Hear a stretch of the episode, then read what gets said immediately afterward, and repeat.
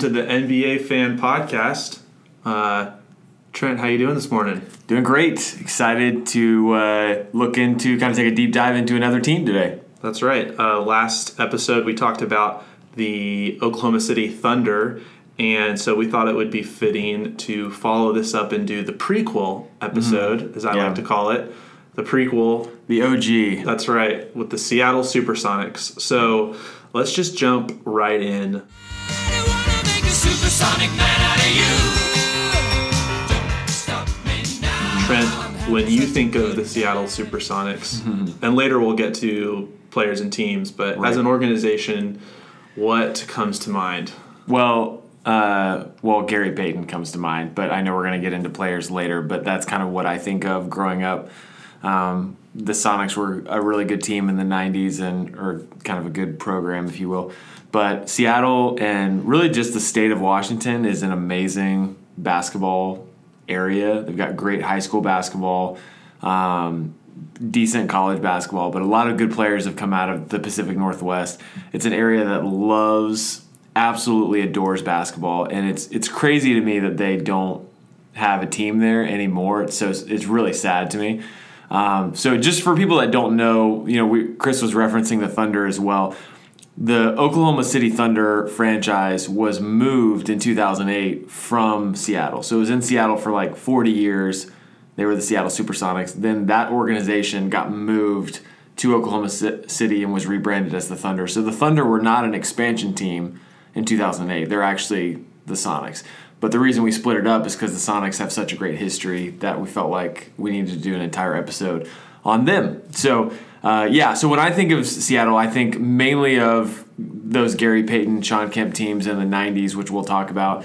Um, but they have a very rich history even long before that. So, They do, and I would I would take your you know statement that they were moved a little bit further, and in, in my research, right. uh, some would say they were stolen out of Yeah. Seattle, and uh, there's actually a Seattle SuperSonics Historical Preservation Society. Yeah. and essentially they came together and put together this documentary called Sonics Gate Requiem for a Team. Yeah. Uh, which I haven't seen yet, but I'm going to, and Mm-hmm. and would recommend. It won a whole bunch of awards actually. So uh, really interesting how this rich um, NBA fan culture in Seattle yeah. somehow developed, in you know, and through powers outside of the fans' control, Yeah. the team moves. Yeah. And, you know, the team had been there four decades um, since the NBA ABA merger Mm-hmm. and was good. I mean, it wasn't like they're this team that Yeah. wasn't good. I can't really think of a time when they were ever not good. I mean, they they definitely weren't elite every single year, but I feel like you may know this more. You may have it in front of you, but I don't think there were that many times when they missed the playoffs. Like, I mean, they other than maybe a stretch like after kind of kind of as they were. You know, the late '90s, early 2000s, as they were kind of transitioning from the Gary Payton, Shawn Kemp period to kind of Ray Allen, Rashard Lewis. You know, maybe then, but you know, I think most of the '80s they were they were decent. Um, obviously, the '70s, especially the late '70s, they were really good, uh, and then in the '90s they were really good too. So Yeah, they had a couple of bad years right there at the end, but I mean, how could you can't as a fan are you really going to call Ray Allen, Rashard Lewis bad years? Yeah. I mean, you're watching Ray Yeah. Allen literally at the peak, or maybe not the peak of his career. no, that was his prime of his. that was his career. prime. Yeah, for sure. And so I, I'm I'm thinking of you know, for example, I grew up in Orlando, and that is not necessarily a city that just loves their basketball team. Oh, definitely not. Yeah. And so, and, and they weren't really good for long stretches of time. They pretty much had, and we haven't gotten to them yet, but Mm-hmm.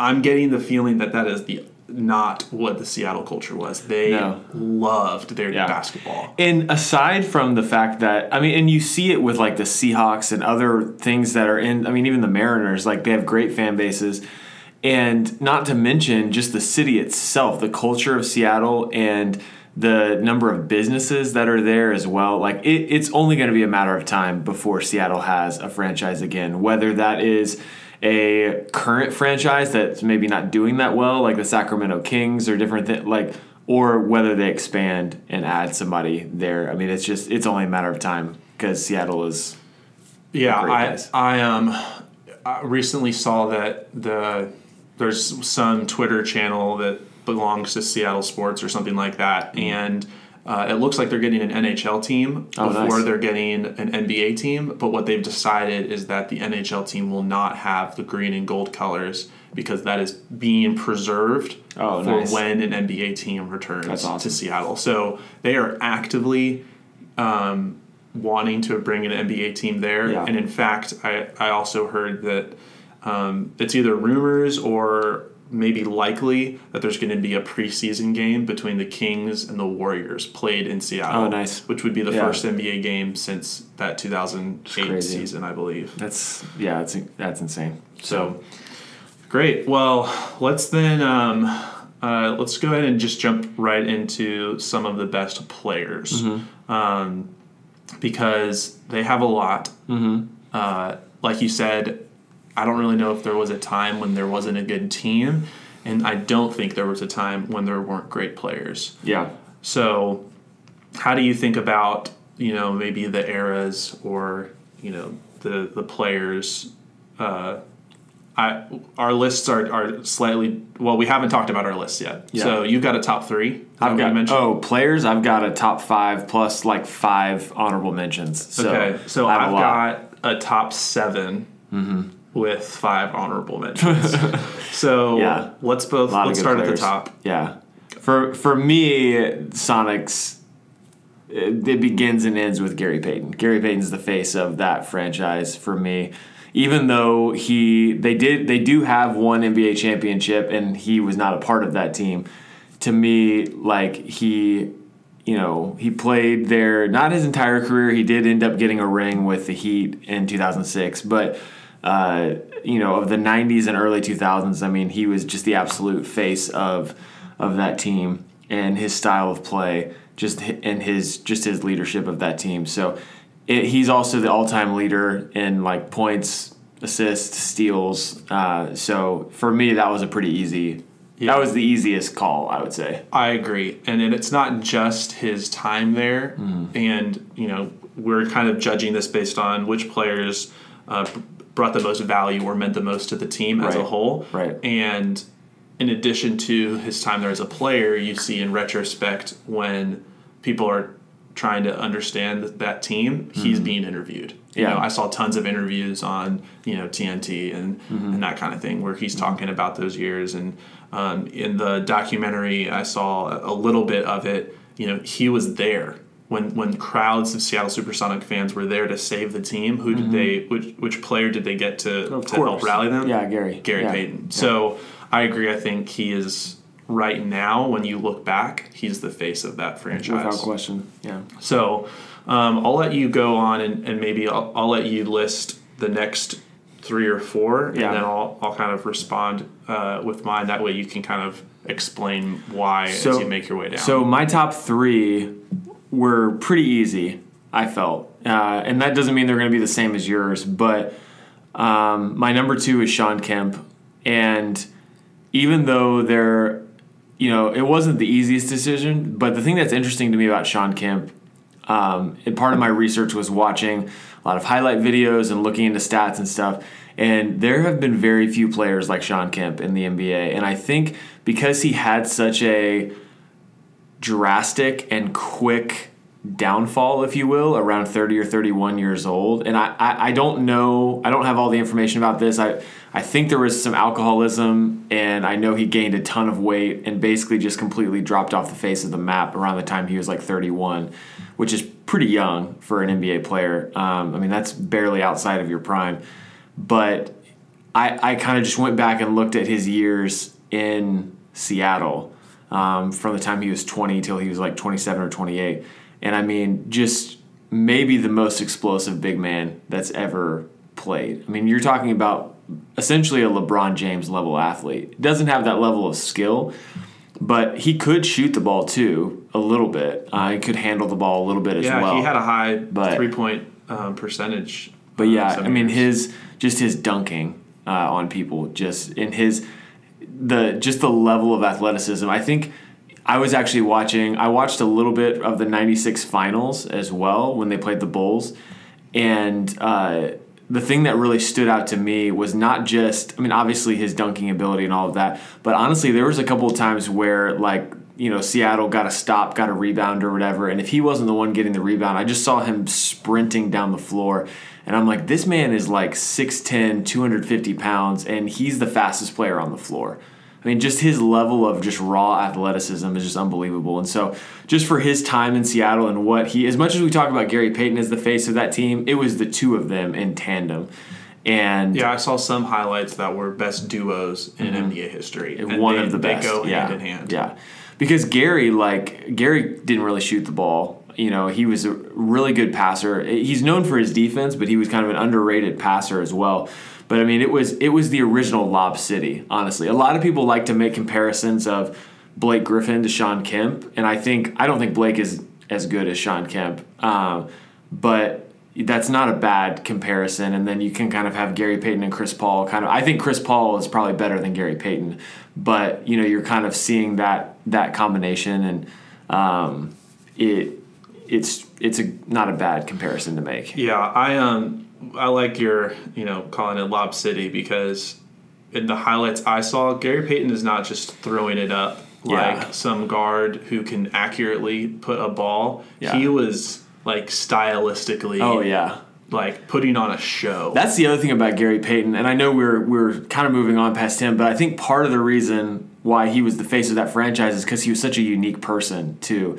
Very like a trash talker, outspoken. I mean, I've listened to some podcasts and some interviews with guys that used to coach. You know, George Karl was their coach in the '90s, but some of the guys that were assistants and stuff, and they said Gary was almost impossible to deal with. Like he would just come into practice and just be like, "I'm not going to practice today." and there's you couldn't make him do anything that he didn't want to do. But the deal was they knew that when game time happened, you know, he was going to be he's going to be ready. But even then, like I've seen some highlights in ga- and even some of the highlights that I was watching to prepare, some of the commentators like he would do stuff.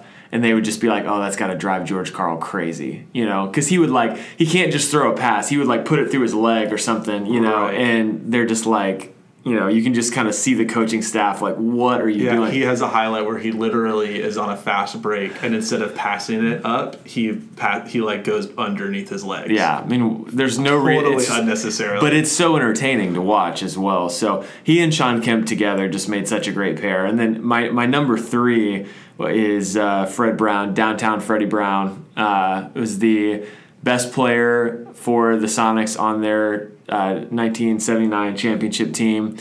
And uh, known as downtown Freddie Brown because of his shooting ability. This was before there was a three point line, so he was just taking deep shots just because he could really shoot the ball. and um, was he the one? He was on the team when they introduced the three point. Correct. And yeah. didn't he win the three point? I believe so. Title yeah, that yeah, you know, or whatever that So year. So he, I mean, he's an excellent, excellent shooter. Averaged about twenty points a game. I think he spent his entire career in Seattle as well. Yeah. So he was the guy that was the face of the franchise before Gary Payton showed up. So kind of seventies and eighties. So. Um, and then if you want to talk about some, I mean, I can keep going, or you can talk Well, about some if you I'll, want. I'll, I'll be honest. As I'm looking at this, I, I was very unfamiliar with this team before doing any Yeah. research, and so trying to understand, especially that '79 team Mm-hmm. and who made the most impact, was challenging because they had such a talented team. Yeah.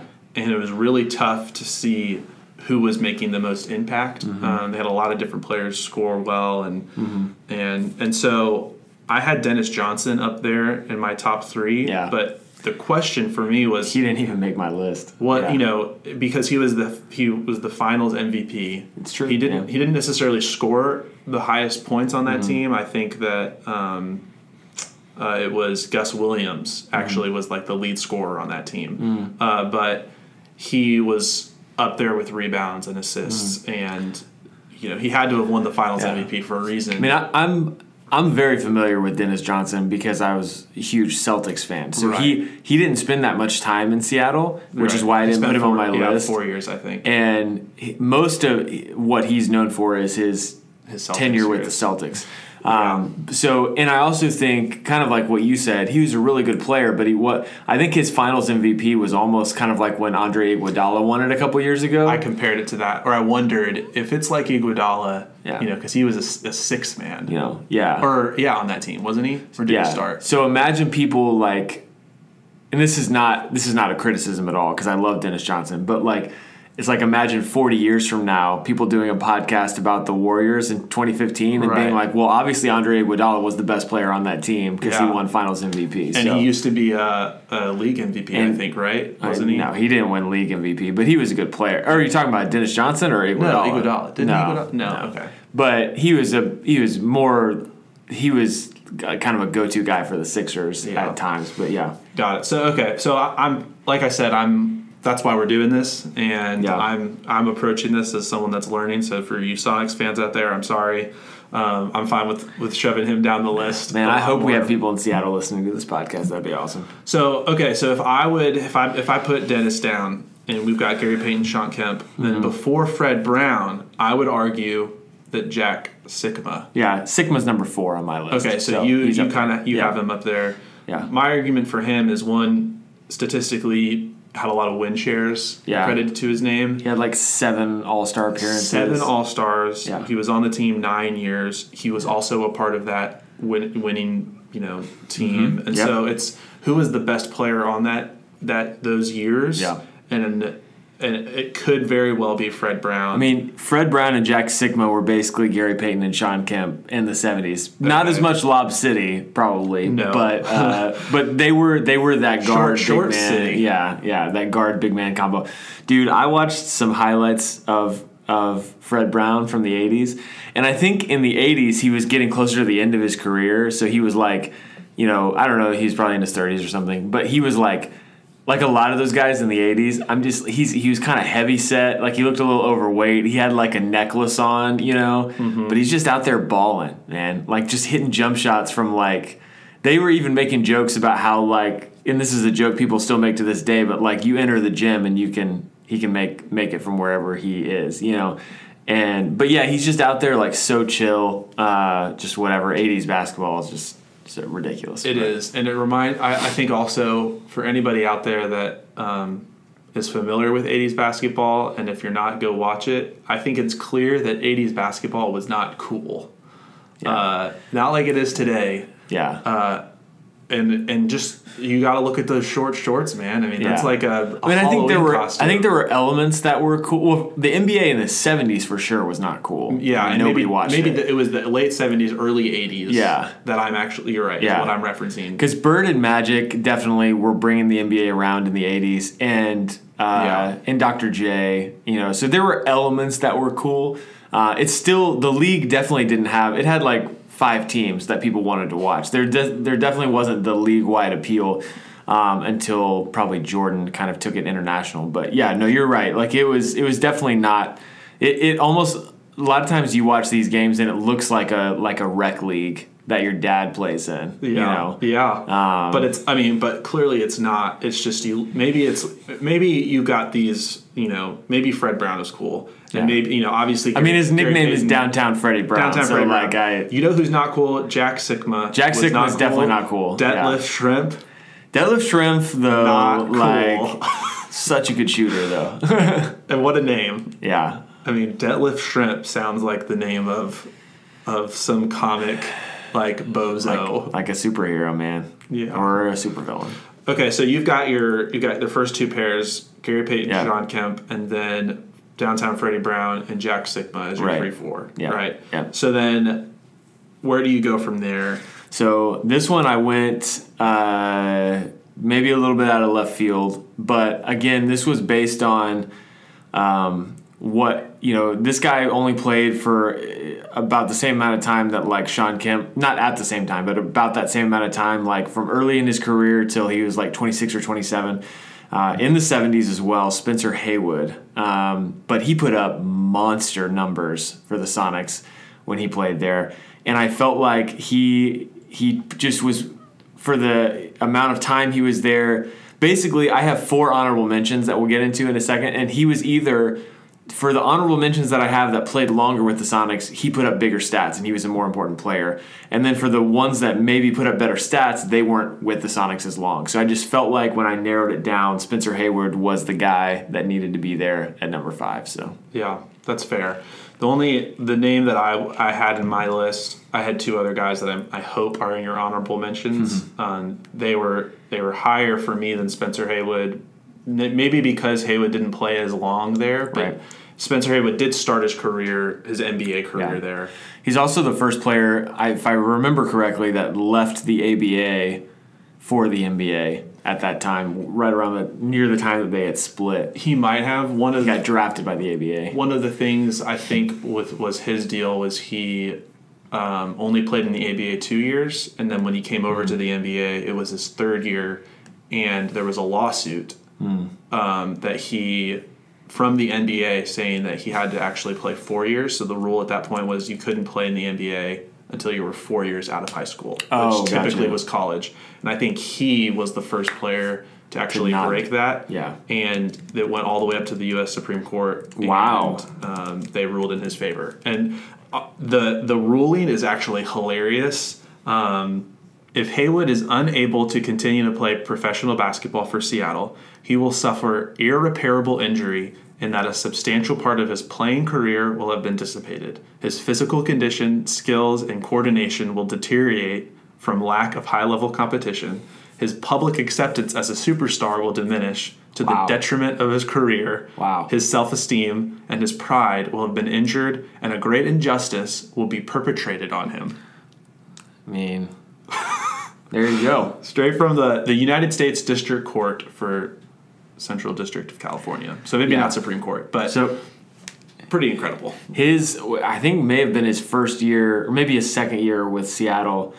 He set Sonics records with 29.2 points per game, 13.4 rebounds a game. So it was a short lived stint, but it was, he was very successful with them. So that was why he made my number five. Great. Then I'll, I'll just add one more to my top of, of list, and that's Lenny Wilkens. Interesting. And here's why.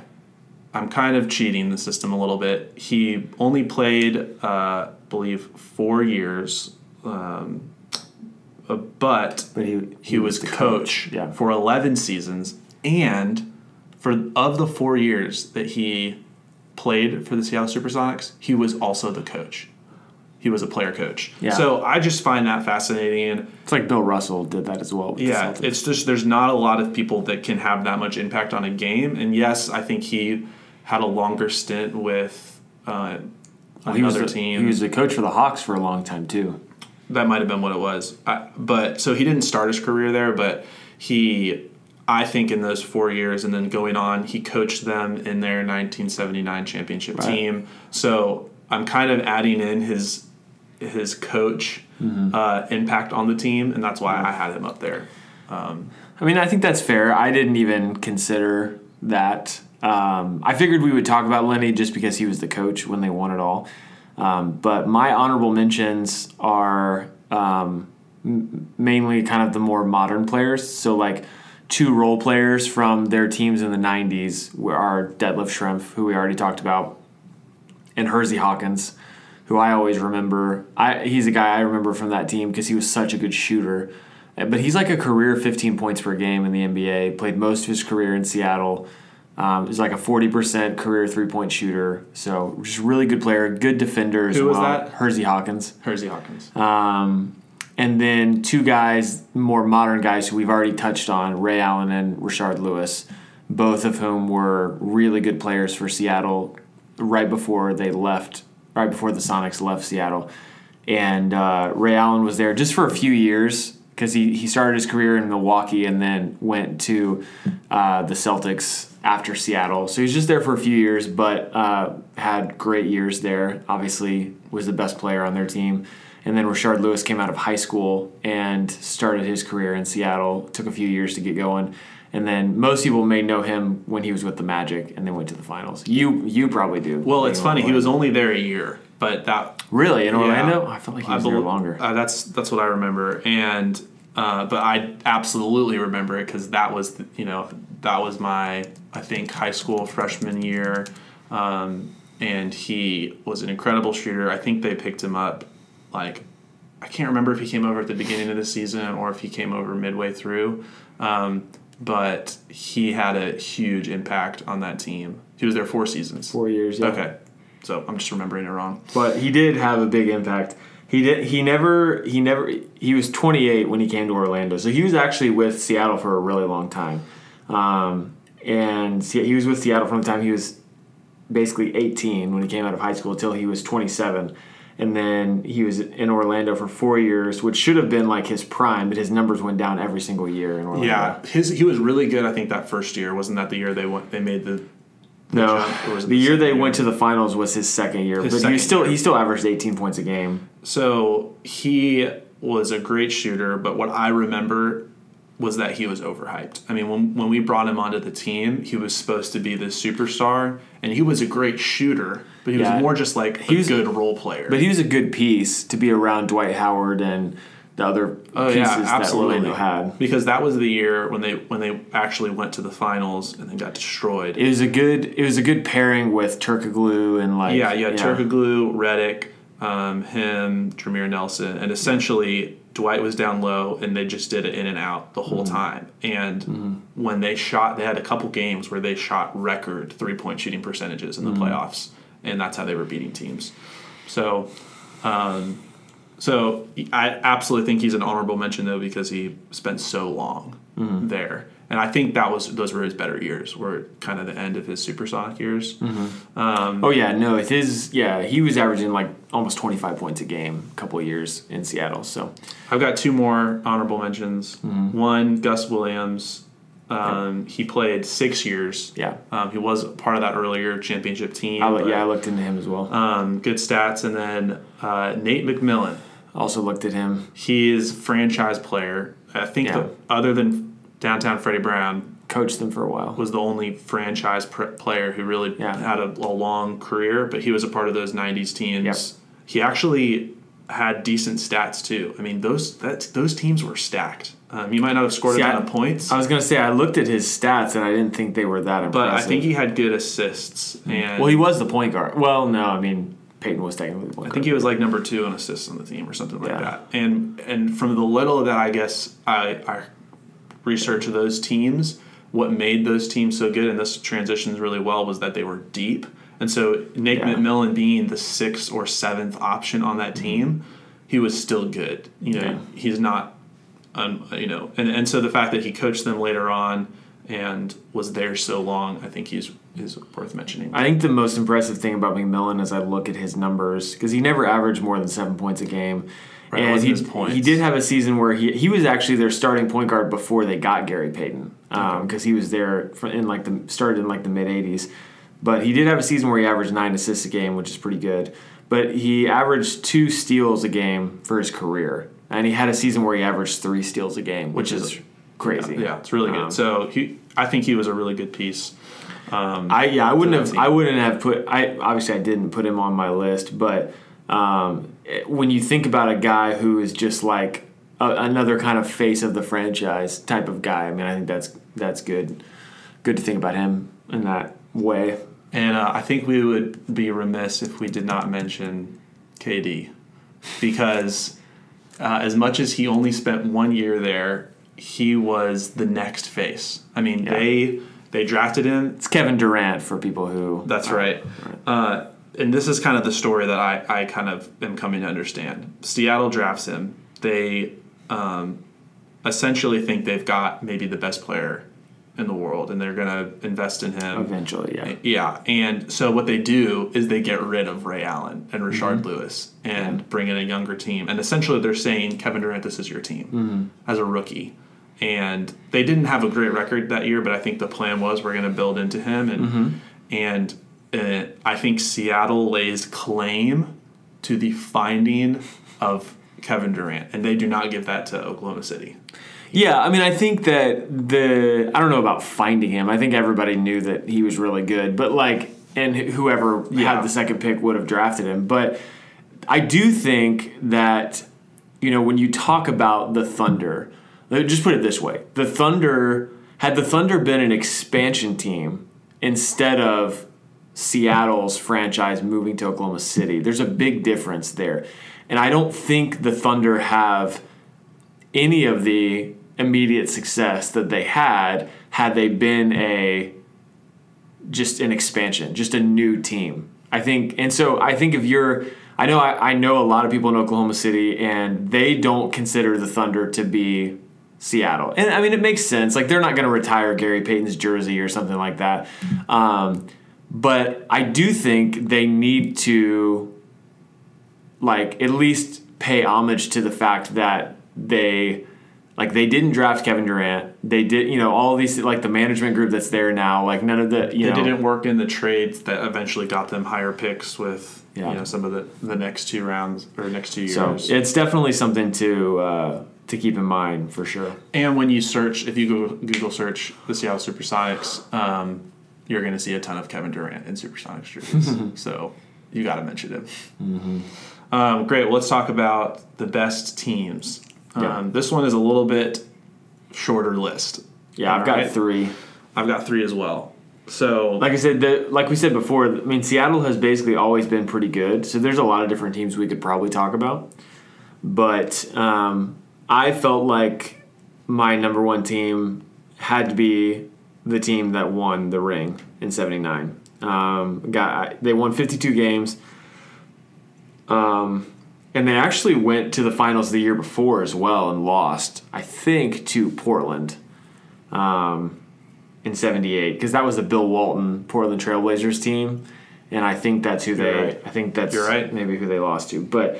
Uh, they won 52 games in 79, won the finals. Um, and uh, yeah, just a just a really good team. And I feel like if you win the finals, you need to be, unless it's like from like the 40s. You know, I feel like it that probably needs to be your number one team. Yeah, and to- Uh. just to put it into perspective, based on some of the players that we've mentioned, they Mm-hmm. had downtown Freddie Brown, Jack Sikma, Dennis Johnson, Mm-hmm. like who, yes, is later known for his Boston years, but they had him and Gus Williams, who Gus was their leading scorer on their team. So you have an incredible team coached by Lenny Wilkens. Yep. Um, pretty awesome. Yep.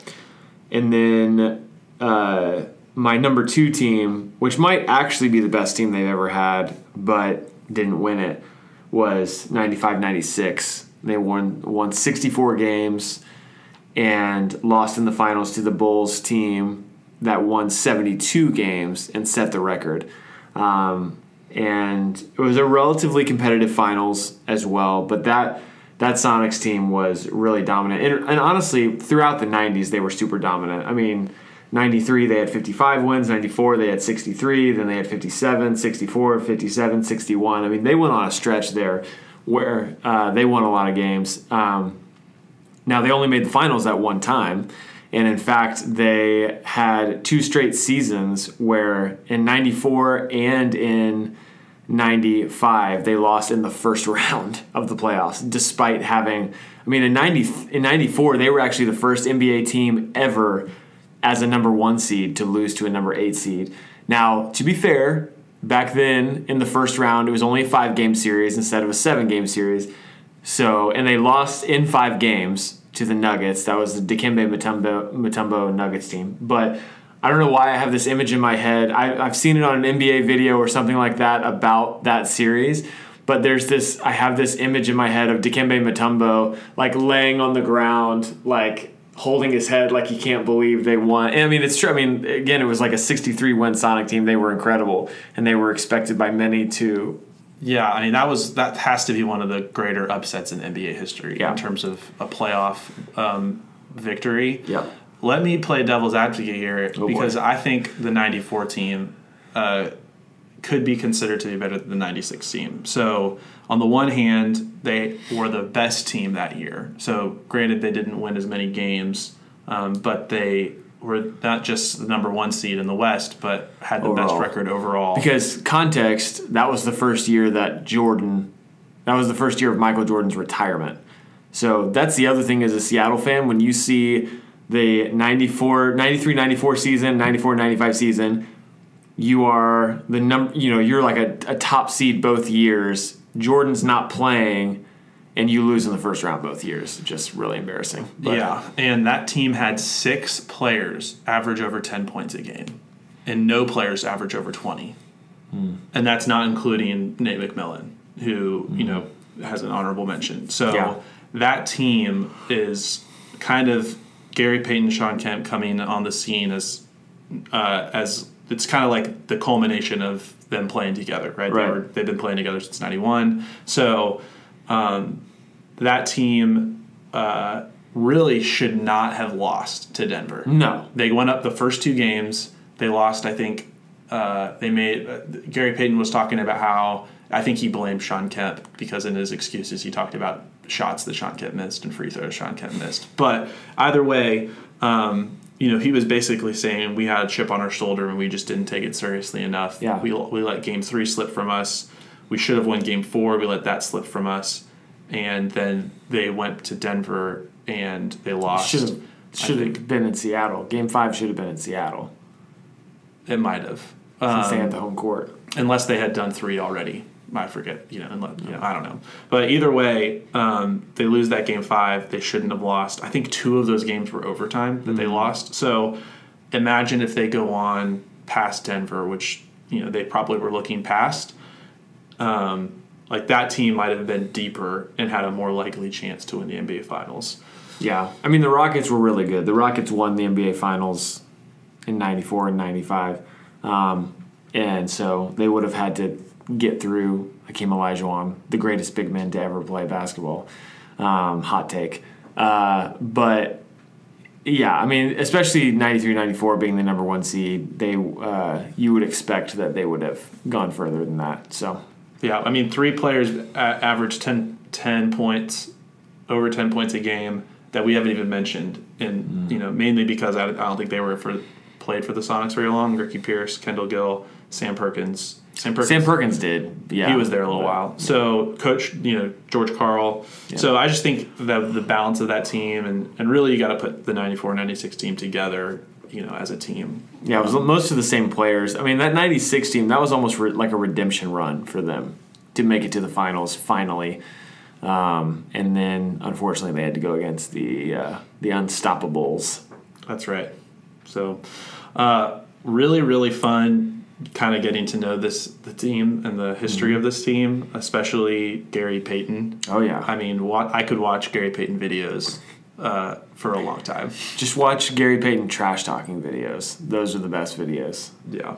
So, um, I think uh, I don't know if we've decided what team we're going to do next. Um, I don't, we But- haven't really talked about it. yeah. But we can always cut this out, so. That's true. um, well, if you're listening to this and you have an idea of who we should cover next, let us know. Um, we're on Twitter at the NBA Fan Podcast, and I think that's our main form of communication with the outside Yeah. world. Yeah. Haven't done a lot of marketing yet. I think as we get more, you know, get a couple more episodes out, we'll uh, hopefully get Adam Silver in as a guest on one of our Oh, yeah. episodes. That would be Um, great. Maybe JJ Redick, That might be easier than uh, than Adam Adam Silver. Silver. Yeah. He might care a little bit more about PR than JJ Yeah. Redick does. J- So- JJ Redick has his own his own podcast, so he understands the power of of podcasting. Yeah, so. Uh, that's my Duke reference for today. I finally found one. if you haven't listened to JJ Redick's podcast, you should. It actually genuinely is one of the. Well, first of all, he's the only NBA player and one of the only professional athletes out there to have his own podcast. But it's genuinely a uh, really, really good podcast. He has lots of guests that have nothing to do with basketball. Yeah, it's Um, great. Yeah, are there no Duke players that played for the Sonics? Not, not that I can think of immediately. N- none of significance, apparently. Yeah. yeah. Well, if well, they would have like if Duke players played for the Sonics, they would be significant, obviously. So Hey, then there's none. There's obviously none that play for them. So Awesome. Well, maybe the future Sonics team 2020, 2021, Mm-hmm. uh, you know, Duke basketball is still relevant. They're still pretty good. maybe, Uh, maybe one day. Yeah. So I'm sure that if there's a future Sonics team, I hope there is. There's an opportunity. All jokes aside, I hope there is a future for basketball. I mean, I can only assume that if it, if the NBA brings another team to Seattle, they'll call them the Supersonics. I can't imagine them calling them something else. but yeah, I hope there is a, a future for professional basketball in Seattle. Well, if there's anything the NBA Fan Podcast can do to be a part of that, I think we will do that and uh, use our small platform We'll talk to Adam Silver about it when we have him when we interview him. That's Yeah. right. Sounds good. Awesome. Well, thanks for listening, and we'll talk to you all next time. See ya.